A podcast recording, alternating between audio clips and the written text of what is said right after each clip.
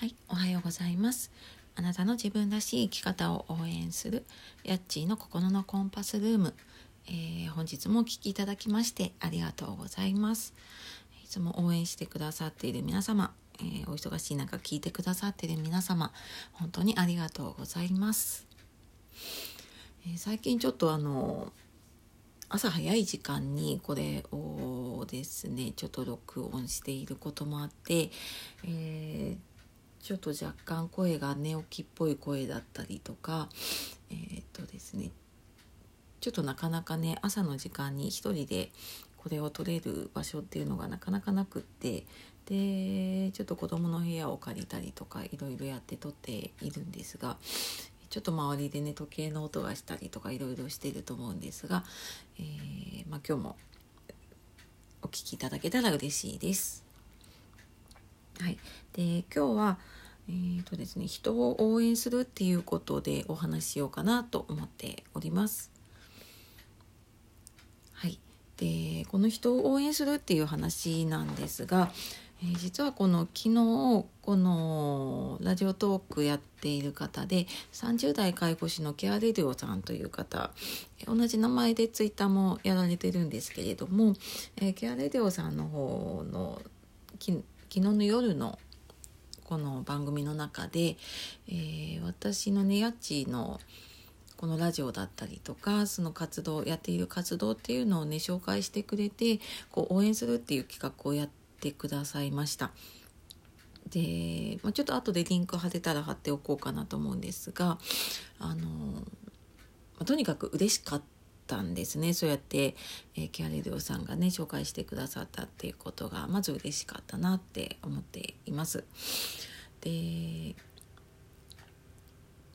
あのもともとツイッター通してこうつながった方でで、まあ、仕事も介護関係でっていうことでちょっとやり取りをさせていただいたりするとね、まあ、なんとなくあのどういう思いでやってるのかなっていうのもねお互い分かってきたりしてでそんな中であのなんでしょうね私のこう名前を紹介するのは多分ね簡単だと思うんですけれども、えー、私のこうラジオだったりとかいくつかのプラットフォームで私も配信配信というか発信をしていて。このラジオとツイッターとブログとっていうのをやってるんですけれども、まあ、それを通してなんかどういうことを伝えているのかとかそういうのまでを紹介してくださったんですね。で、まあ、やっぱりねそういうふうにうんなんか自分がやっていることっていうのが人に伝わったりとかするのって、まあ、本当に嬉しいなっていうのを感じました。でまああのそこでね私思い出したのが心理学 NLP っていうね心理学を勉強した時に一番最初にやったのがその人ってこの自己肯定感とか自己重要感っていうのをね満たすために生きてるんだみたいな話を聞いたことがあって。でまあなのでねこう人のそういう、まあ、自分の自己重要感っていうのを満たして、まあ、そうすればこう人のねそういう自己需要感っていうのを満たすことができるんですよっていう話をねあの聞いたのを思い出しました。うん、やっぱりいろんな発信今ねしてる方多いと思うんですけれどももちろん発信することが目的だったりとか、まあ、それが、えー、自分の、ね、何かこう継続する力だったりとかまあ、自分の中のスキルが磨かれたりっていうのももちろんあると思うんですが、まあ、やっぱり誰かに見てほしかったり聞いてほしかったり、えー、誰かに伝えたかったりっていうのがねあって発信している方が多いと思います。のでなんかそうやってこう人をねあの紹介したりとか応援するっていうのはなんかすごい素晴らしいことだなっていうのをねあの改めて思いました。でまああのそのね嬉しかったのと同時に、えー、やっぱりあの日々ね仕事だったりとか、まあ、こういういろんな情報発信とかもそうですけれどもやっぱりやり続けることも大事だけれども、まあ、途中で振り返っていくっていうのもねすごく大事だなっていうふうに思っています。でまあ、続けていく中でもちろんねそのまま続けた方がいいところもあれば、まあ、振り返ってみるとあやっぱりちょっとここはこうした方がいいなっていうことも出てくるんですよね。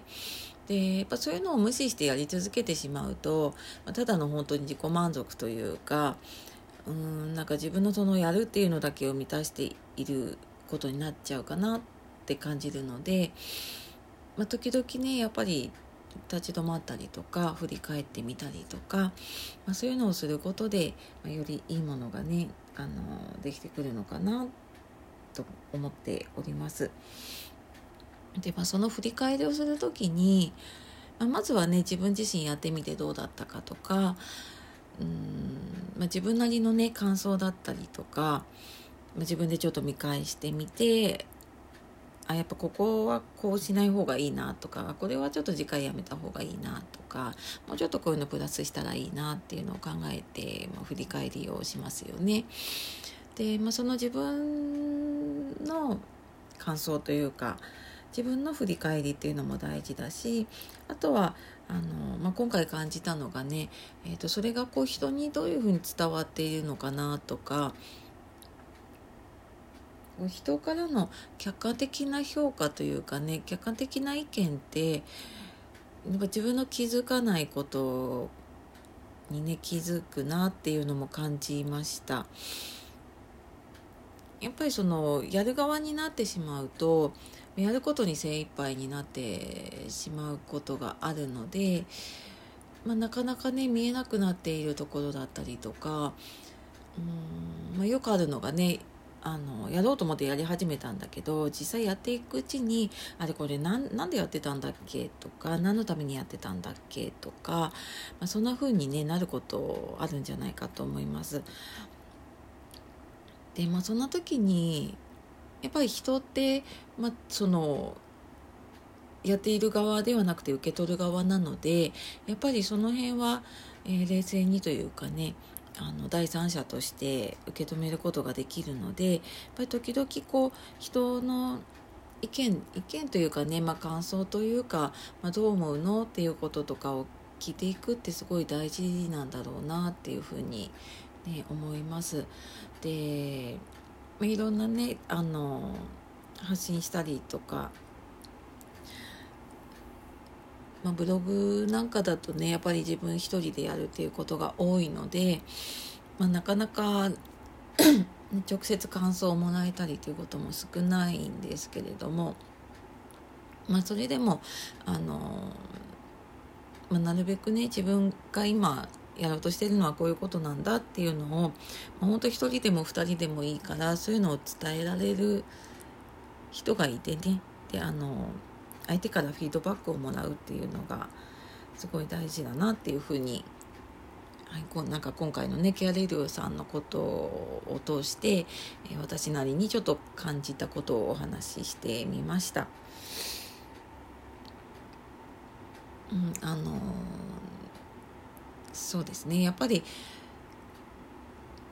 うんま、全く違う環境にいる人と話すことも大事だし、ま同じことをやろうとしている仲間、まあ、今回のようにねこう同じラジオをやったりとか同じツイッターをやったりとか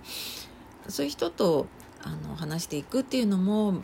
もすごくこう自分のモチベーションが保てたりとか、うん、やっぱりこううん、やろうとしているところが同じだと、ね、感じるところも似ていたりするのかなとも思います。はい、なので、ねまあ、今回は本当に人を応援するっていうことでお話をさせていただいたんですけれども、はいあのまあ、今回ねこうやって、えー、紹介してもらって応援してもらって私自身もすごく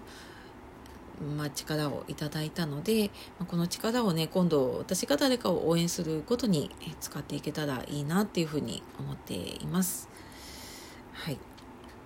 まあ、なんかこんなつながりがねいろんなところで広がっていくといいなと、はい、思っております。はいまあ、ちょっと私のね今日もあの感想を交えながらというか、はい、自分の思うところを話したところではあるんですが、